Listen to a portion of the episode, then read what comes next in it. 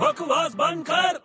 हाँ हाँ मैं पाँच बजे पहुंच जाऊंगा उधर ओके ओके ठीक है मैंने पेपर्स ले लिया हाँ हाँ हाँ अबे बड़े किससे मिलने जा रहे हैं मेरे अंकल एक लॉयर अच्छा तो मेरे दादाजी का जो जमीन है ना हाँ हाँ हाँ उसका कुछ प्रॉब्लम चल रहा है यार तो उनके पास ये केस लेके जा रहा हूँ उनको समझाने के लिए तू एक काम कर तेरे दादाजी की वो अटैची पड़ी है ना लोहे की हाँ वो उठा के उन अंकल को तेरे समझ जाएंगे वो सब अबे तू पागल है क्या वो गाँव थोड़ी नहीं जा रहे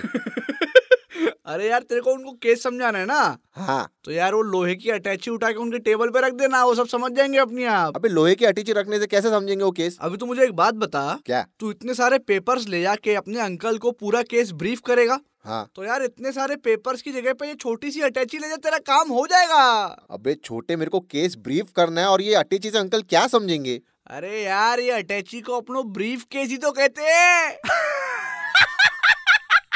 अबे बकवास बंद कर